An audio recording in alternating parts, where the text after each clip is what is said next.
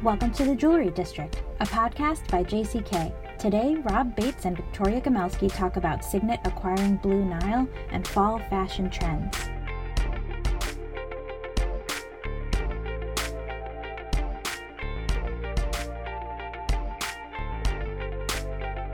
Hey everyone, welcome to the Jewelry District. This is Victoria Gomelsky, editor in chief of JCK and JCKOnline.com, calling in from good old LA, and I'm with.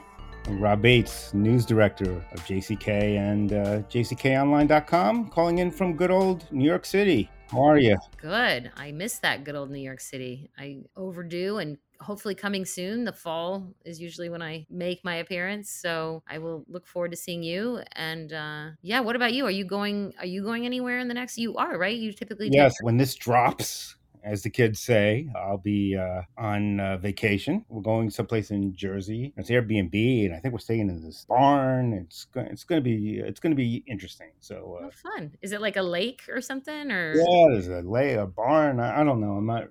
you just go where you're told.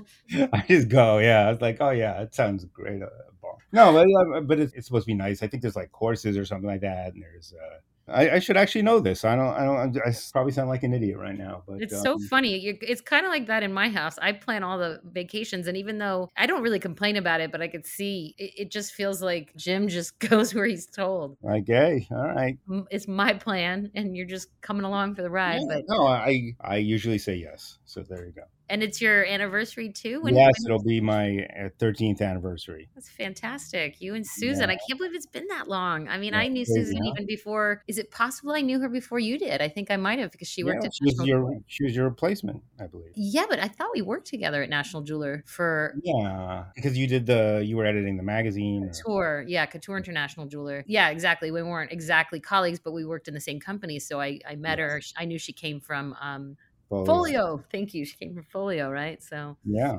13 years of marriage, but you guys were together even before that. So yes. It's been a, it's been a long time. Yeah, jeez. I love these industry pairings that just somehow work. It's perfect. Anyway, yes, I'm excited about vacation. Yeah, you should be. You know, I am just after people are listening to this, I'm actually heading to Copenhagen for a few days with my beloved just for a little bit. And I'm excited because I, I did go, I went when I was pregnant in 2018 and this will be fun. This will be fun to go back and hopefully the weather, the weather is good. You never know with Denmark, I think, or Europe in general. It can be a little, unless you're in Southern Europe, I I think sun can be very elusive. So let's cross our fingers. Well, big news, big news in in this dog days of August. We just learned that Signet is acquiring Blue Nile. Tell us what you know, and then I really was interested in your analysis piece on kind of what brought the company to this point and how it got here. So I'd love to hear a bit more about that. But yeah, tell us the, the big news. Yeah. So, I mean, Signet bought Blue Nile from Bain Capital and two other investors. Price tag as many as have noted is less than its IPO. It was less than it paid for it originally. So there's, I guess, something of a loss there. It had filed for a SPAC, which, you know, are these quote unquote like blank check companies that just exist to, to bring another company public. But the market's really soured on those. And, you know, it's not been a great time for IPOs in general. So, I mean, maybe if this happened six months earlier, it could have gone public on its own steam, but it ended up being purchased by Signet for a, what I think think most people think was an attractive price. And, you know, it's kind of Signet's general business MO, which is to acquire a lot of stuff, acquire stores. I mean, they used to acquire whole chains of stores and make them part of Kay. And, you know, just to keep acquiring the competition, they did it with Zale. Perhaps that's the most famous example, but you know, they keep acquiring the competition and kind of bringing it there. And it's one of the things uh, current management is focused on is growing market share. So what's the easiest way to grow market share is to buy your competitors. And to me, it's interesting because, you know, one of the big issues, I mean, there was a bunch of issues at, at Blue Nile, we'll talk about in a second, but one of the big issues was Google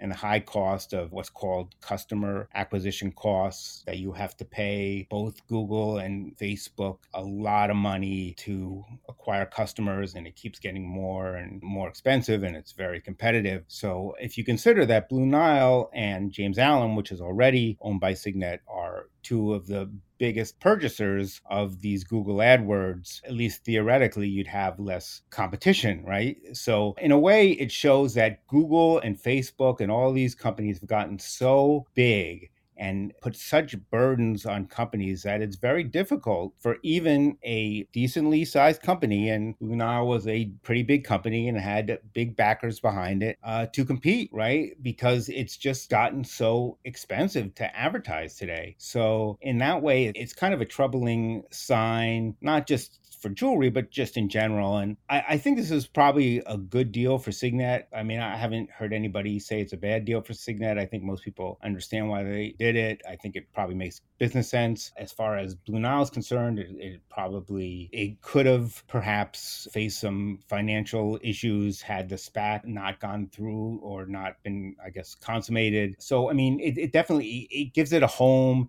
It keeps it alive. So it probably contributes to the long term sustainability of that particular brand. So in that way, it, it's a good thing. But people do worry, you know, how many good, viable businesses are now under this one umbrella? You see all this consolidation into one big company. And I think it uh, worries people a bit. It's fascinating. I mean, just to think about how long Blue Nile has already been around how it might morph or evolve now under the Signet umbrella. I mean, it was founded. Did you, was it ninety nine? Ninety. I, well, it, it, was originally Internet Diamonds, and then I think it became Blue Nile. I think in two thousand, and uh, it went public. I think two thousand four, I believe, or two thousand five. Yeah, so it's been around a long time, and for certainly for internet years, that's huge. Yeah, I mean, it's it's been around as long as I have in this industry, and yeah, there have been so many companies that have come and gone. So there is something to be said. But how do you expect it to change under? Or, or, or will it change? What do you expect Signet to do with it? You know, I had an interview with the CEO of Signet, and she said, you know, they're still thinking about it. They're still trying to figure out what they're going to do with it. There's questions people have wondered because it has a bunch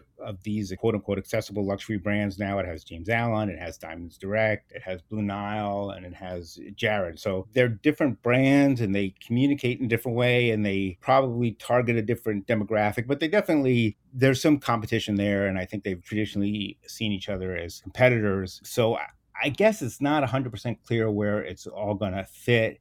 And they may not know exactly where it fits. And it's possible they may keep them all separate or bring them together. I don't think anybody really knows for sure. I mean, I think Blue Nile, I don't think it has the biggest brand name in the world, but I think it has a decent brand name. I think a lot of people know it. You stick around for 20 years, I think you become known and trusted. So it's not 100% clear what's going to happen. I think one thing people have wondered about is Blue Nile typically only uses uh, GIA reports and to some extent GCAL reports. And that's something they've been, they definitely have stuck with over the years. And people are wondering, you know, could that change since other Signet uh, banners use a wider variety of reports? Will they go into lab grown? I mean, it, it's very interesting. I mean, it's kind of a puzzle that she's going to have to put together. Well, do we know if the um see it's Sean Kell, right? Uh, yeah, is, he, is he sticking around or do we not know yet? I asked that question and I guess we don't know. You know, sometimes these when when Zale was taken over, from what I understand, they expected everybody to stay and they all ended up quitting. So it's interesting because Blue Nile has become more jewelry oriented over the last couple of years. And one of the people driving that is the chief merchandising officer who used to work at Zales. So she left Zales for Blue Nile now. She'll be back at Zales, which is owned by Signet. You know, we've lived through mergers and takeovers and stuff like that. And it's, you know, it, it can work out well in certain cases, but it's not, it can be a little tough for employees. So. Yeah, you know, I was just trying to remember Blue Nile has done some interesting things lately. And I'm trying to remember when this was, if it was in January of this year or January of 21. It's kind of terrible that I can't distinguish, but they did that collaboration with De Beers 10 by 10, and they had 10 designers. I think they were, they weren't all BIPOC designers, but they were emerging designers who created this engagement collection of 10 pieces each using De Beers diamonds, all sold on Blue Nile, which was really interesting. I, I don't know how it performed performed. I don't know if everything sold out or not, but it was just cool to see these sort of different initiatives that you don't, I didn't really associate that kind of effort with Blue Nile. I thought of it as much more of a kind of traditional conservative marketplace, not something that really thought about emerging designers much. So I'll be curious to see if under Signet they try these different experiments, which I would love to see. I hope they do. Yeah, and I, I thought thought that was interesting and, and nice. Um, if you think about who founded Blue Nile, I mean, it was basically founded by tech people, right? And they wanted to take it to the public market and they weren't necessarily that interested in jewelry but they were interested in building this kind of apparatus where people could get decent deals on engagement rings or with lesser margins than had traditionally been the case beforehand and they weren't necessarily thinking about jewelry and if you're going to expand you have to kind of think about different creative ways. You can't just be this quote unquote Amazon of jewelry. In fact, one of the old CEOs said, We don't want to be the Amazon of jewelry. We want to have a point of view. We want to have something that's product. We want to have a signature. We want to be more of a, a brand that speaks to people. And it, it, it's been something that there's been a push pull about because the core customers are very price focused, right? But you don't want that to be your whole thing because then you're just selling a generic product at uh, decreasing margins all the time. So it's been a journey, and yeah, I th- they've done some interesting creative things that you that were uncharacteristic, and you hope that they will keep that up. Well, all right. Well, I mean, good for Signet. They've obviously seized these opportunities, so they seem to be on a roll with acquisitions yeah. lately. I feel like consolidation has been one of these topics that seems to sort of always come back. I mean, even if there's a period where it doesn't feel like we're seeing a lot of it, it's just the natural way of the world, right? Businesses get mm-hmm. bigger, they swallow up their competitors, they put smaller brands out of business, and suddenly you have a landscape that just feels a lot thinner than it was when you maybe started in whatever industry you're in, whatever category you're in. And that does feel like the natural order of things. And maybe there's just a that's a bit of that is just inevitable. If you're a fan of podcasts, you know that listener reviews help make them possible. Please rate, review, and subscribe to the Jewelry District wherever you may listen. And now, back to the show. You've been putting out a lot of special reports and you've been focusing on fashion for fall. Um, and we're just on the verge of fall. So, what's that look like? Yeah, so we, we are on the verge of fall. Clearly, Labor Day is looming. And I have been working on a series of special report newsletters that go out to our JCK subscribers. And the one that's been going out in August is dedicated to fall fashion. And a lot of it is fall fashion that we saw introduced at the Las Vegas shows, either JCK Las Vegas or Couture. So, I've been taking stock of all that I saw there. And there definitely are themes that are emerging. Some of these are on ongoing themes, but I sh- I want to call out a few of them so people have them in mind as they're thinking about restocking for fall. You know, lining up their their cases for the holiday. One somewhat surprising but very endearing trend that seems to be gathering steam is animal inspired jewelry. Animal inspired jewelry, I mean, I think is as old as jewelry itself. I mean, people have been rendering animals in some form of jeweled format for decades, centuries, millennia. But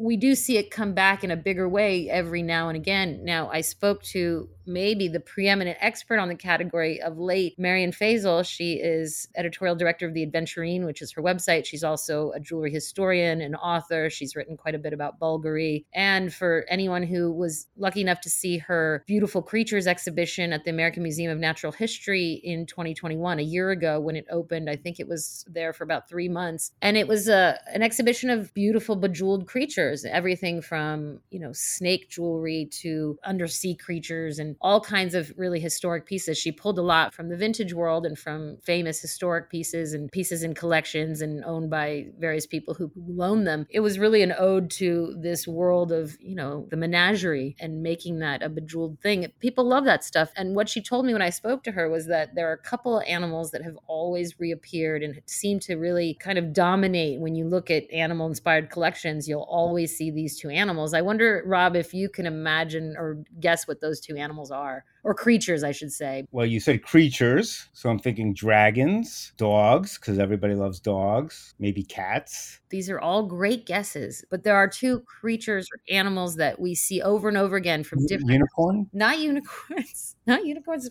bizarrely. Godzilla? Godzilla. Don't no. we all want to be wearing Godzilla strung around our necks? No, these two and they're they're very they're extremely symbolic and we've seen them yet again coming in for the fall, which are snakes and butterflies. So mm. snakes, of course, I mean Bulgari has is most closely associated with a snake, but of course we see it in jewelry collection after collection year after year. It's eternal love, it's wisdom, you know, and it does have that beautiful serpentine shape, so it works yeah. well it also has negatives. The, the reason I didn't say that snakes are like also has a negative. There is, but I think the positive, and I also think just the aesthetic of the snake works well for jewelry because it's got that beautiful curve. It can curve around your finger and make a beautiful ring. You know, it almost has like a, it could curve into like an infinity symbol if you wanted it to. So there's something just aesthetically very classic and graphic and simple about it. And I think people do reach for these other associations with it. You know, maybe the eternal love that circle of a snake will suggest. And also just historic jewelers have done so well with it, you know, Bulgari Being the, the number one with its Serpenti collection. The other one, of course, is the butterfly, and and I personally am really touched by that particular symbol of late. It, it's it means a lot to me, and in fact, I'm wearing a butterfly pendant right now from the De Beers collection. So De Beers introduced a big butterfly collection, but so many jewelers did butterflies this year. And when I spoke to Marion about it, she talked about how the butterfly clearly represents rebirth, transformation, and coming out of the pandemic, it it has been so resonant with people that people are responding to that image. Jewelers are putting it out there. I'm assuming customers are buying it.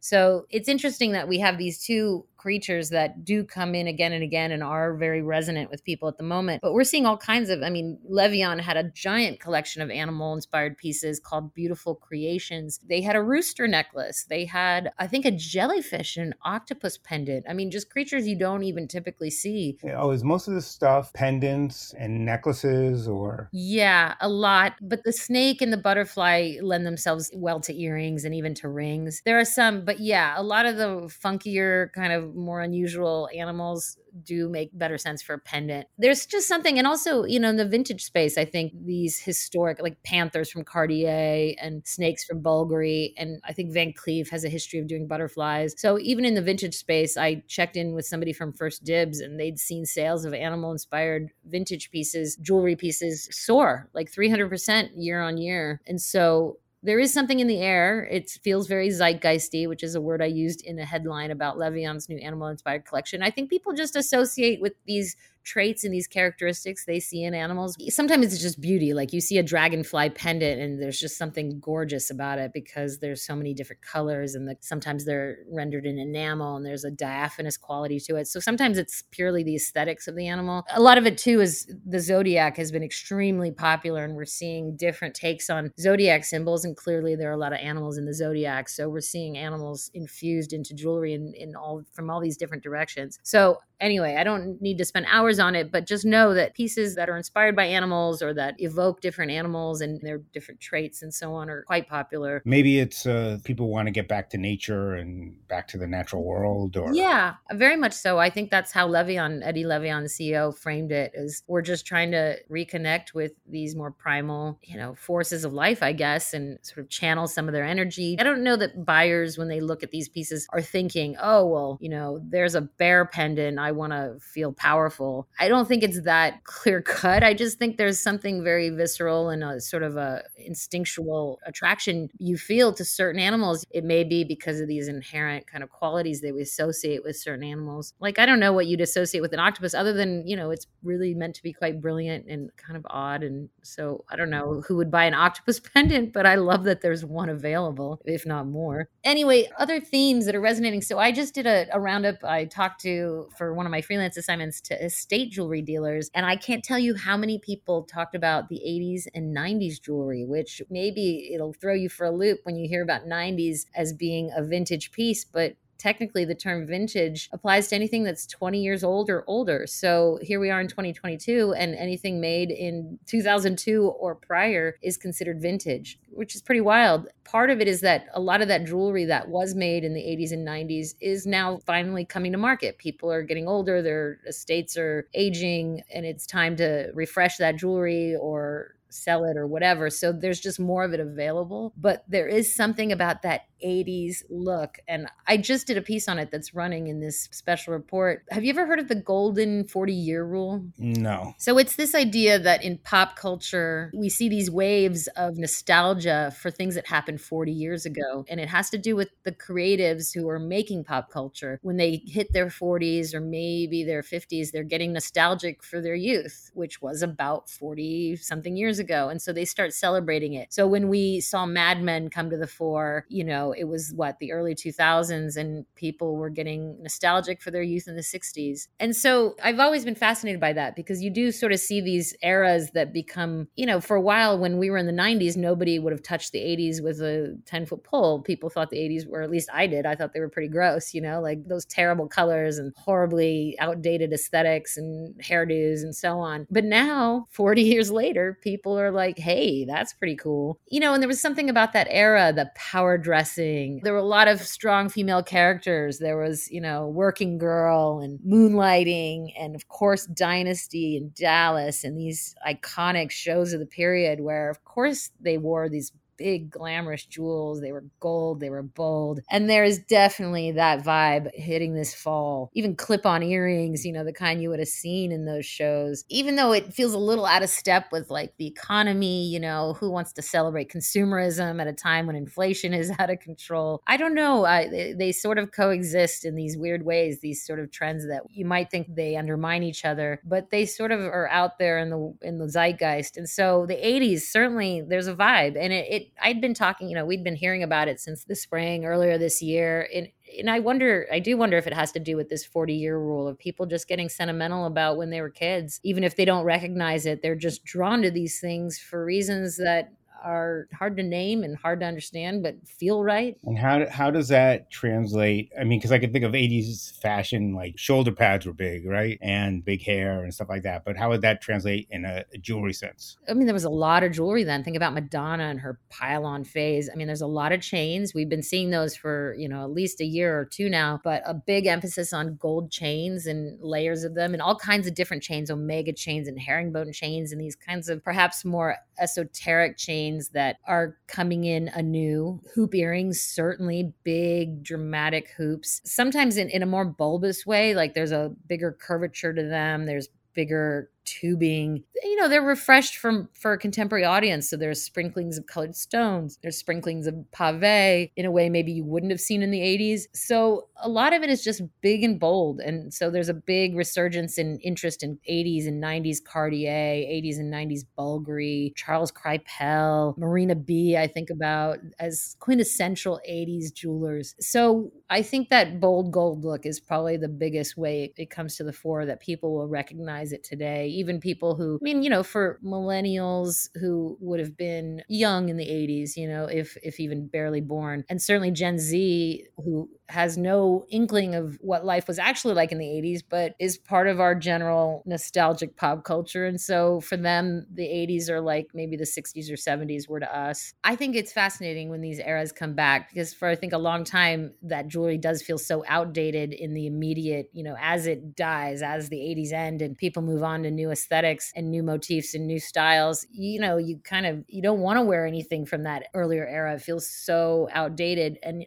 inevitably, of course, as we know with all of jewelry, it comes back. And so never you know, if you really want to stay current, don't get rid of any of your jewelry. Just have the confidence to sit on it for a long time and it'll come back. So the 80s for sure. Turquoise, we've seen a ton of that. We saw a ton of it in Vegas in really interesting uses. And, you know, I, I don't think this is a news flash to anybody, but turquoise was, you know, always considered a summer stone, something that you'd buy at the beach or you'd wear with your white jeans and your other summer ensembles. And it has really transcended that. It is a, a serious stone used by serious designers in interesting ways. So we see a lot of that. Um, we've seen a lot of evil eyes. These motifs, some of them really came into their own during the pandemic or around the time, and they felt right for a period when people did want jewelry that felt like armor in some way or protection. And that very much continues. I think that layering trend that has given so much oomph to the industry, because of course, when you layer, there's just cause to constantly buy more jewelry. But there's something about the dainty layers that is starting to feel dated to me, at least. We've just seen so much of that look, even though it does allow for so much personalization, it does feel a little played out. So I do think we're seeing a shift to more statement pieces. So, you know, a single really wow piece that takes the place of, you know, five different bangles on your wrist or five different thinner bracelets, you know, maybe in line with that power dressing mode that we saw in the 80s. Also, mixed metals. I think when gold and when the economy starts feeling a little like things are going up in price, not only do jewelers want to offer pieces that are a little more accessible and affordable, you know, consumers obviously are looking for that. So we see more white metal coming into the picture, more silver. So these mixtures of silver and gold, two tone approaches I think are becoming a little more popular. So it is fascinating. There's a lot to buy, a lot to say, and um, certainly a lot of cool jewelry out there. So hopefully people will take advantage of it. I think there's wonderful stuff out there. After this uh, long, hot summer, we could use a nice, cool fall. Amen. Take care, everyone. Thanks for listening to the Jewelry District. I'm Natalie Chomet, the producer of the podcast. If you liked what you heard, please rate, review, and subscribe to our podcast wherever you may listen. We hope you'll join us next time on The Jewelry District by JCK.